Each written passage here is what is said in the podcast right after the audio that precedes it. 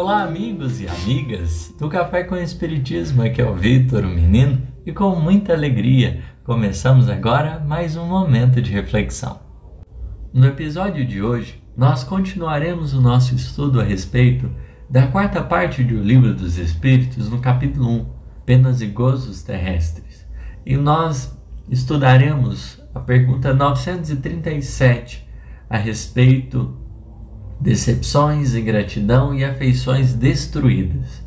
Nós já havíamos começado essa questão no nosso último episódio e a gente vai prosseguir. Kardec, nesse momento, ele está questionando se não seria uma infelicidade nós lidarmos com decepções oriundas da ingratidão e fragilidade dos laços de amizade. A gente ser alfinetado ou ser espetado por aqueles corações que às vezes a gente esperava muito bem, que a gente fazia para eles o nosso melhor. Os espíritos vão pontuar que sim, é um motivo de infelicidade. Esse acidente da alma ele é doloroso, porém é de lastimar os ingratos e os infiéis, porque em verdade eles são muito mais infelizes do que a gente mesmo.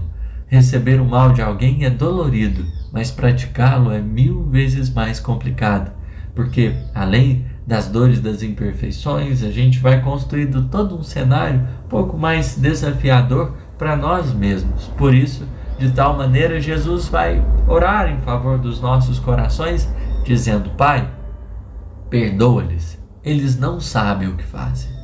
Porque seria os séculos que revelaria a nós outros a nossa infelicidade em não ter conseguido aproveitar o coração do divino amigo. A ingratidão, vão dizer os espíritos, é filha do egoísmo, porque representa esse fechamento da alma que não consegue perceber o outro e enxergar o outro coração. E o egoísta, dizem os espíritos, topará mais tarde com corações insensíveis, como o seu próprio foi. Aqui os espíritos trazem uma perspectiva curiosa para nós. É, a gente vai, por vezes, se ligando ao grupo de corações que nós vamos nos afinizando.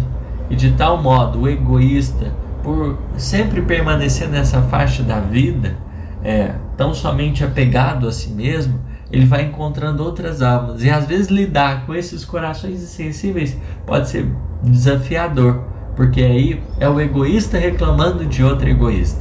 E como no item egoísmo vai ser dito por Fênelon, é, às vezes é, o egoísmo nosso é, ele vai amplificando-se por a gente experimentar a presença de outros, outros corações nessa mesma direção. Só que ao mesmo tempo que pode reforçar, a gente pode começar a, a pensar, a refletir sobre esse quadro. É, a gente vai percebendo que tão somente reclamar do, dos outros por determinado comportamento não adianta. A gente vai sendo chamado a olhar para nós nas nossas dificuldades. E é nesse sentido, se a gente foi ingrato, às vezes o tempo vai nos ajudar a depurar o nosso pensamento e a nossa ideia para que a gente volte em determinadas circunstâncias e a gente possa agradecer. Não existe efetivamente ingratidão no universo. Existe gratidão tardia. Alguém tardará para agradecer. Mas, como vai dizer nos benefícios pagos com a ingratidão, não existe nenhum, né, nenhum bem que a gente faça que fique em desperdício, porque são sementes sempre que a gente lança que a seu turno vão render frutos. Quando a gente lida com a ingratidão, né? Os, os espíritos dizem assim: lembrai-vos de todos os que hão feito mais bem do que vós, que valeram muito mais do que vós e que tiveram paga por ingratidão. E aí, é claro, eles vão retomar aqui é o Cristo no nosso momento de ingratidão, na, nas nossas dificuldades em relação a, a essa presença do outro, faz-se indispensável lembremos daqueles que vanguardeiam o progresso. Lembrai-vos que o próprio Jesus foi, quando no mundo, injuriado e desprezado, tratado de velhaco e impostor, e não vos admireis do que, de que o mesmo vos suceda. De tal maneira às vezes a gente pode ficar assim com essa sensação de injustiça. e devolver a Deus a condição de juiz, daquele que orienta, daquele que é, dá as sentenças, para nós é um alívio, porque carregar os outros debaixo das nossas sentenças é muito pesado e nos traz um sofrimento muito grande.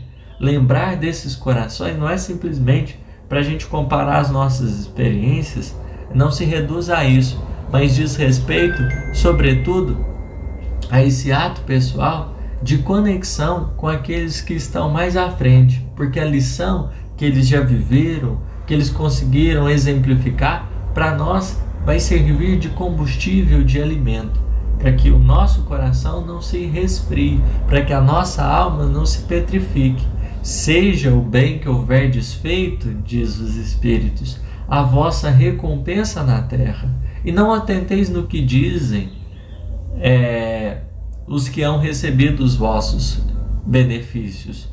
O mais importante é compreender o nosso compromisso com o bem. Agora, como o outro recebe, aí já não é da nossa alçada, já nunca foi. Só que às vezes a gente acaba se colocando nessa posição de juiz. Na hora da injustiça, a gente já está pronto para sentenciar. E o nosso julgamento ele é muito pequeno porque a gente ainda não tem consciência de causa. A gente ainda não consegue perceber essa, esse outro. E é por isso que vai se tornando indispensável nós compreendermos como aqueles que é, vanguardeiam o progresso agiram. Um mestre, em percebendo a ingratidão, não deixou de cultivar. Aparentemente, parecia um insucesso tudo que havia sido feito, mas essas sementes sagradas ainda hoje elas falam no nosso coração. O que o Mestre nos dissera no ontem ainda é voz presente na nossa consciência nos iluminar o presente. Apesar de ter passado um tempo, ainda o seu coração, as suas lições pulsam em nós. E é por isso que a gente vai sendo mobilizado a construir com, com a imortalidade, para que a gente não fique restrito a uma perspectiva tão somente é, atual, né, instantânea, e a gente desconheça esse espírito de sequência, porque a gente está em aprendizado. Nós vamos parar aqui nesse momento, a pergunta ainda prossegue mais um pouquinho, e no próximo episódio que a gente for comentar, a gente conclui essa pergunta. 937 de O Livro dos Espíritos.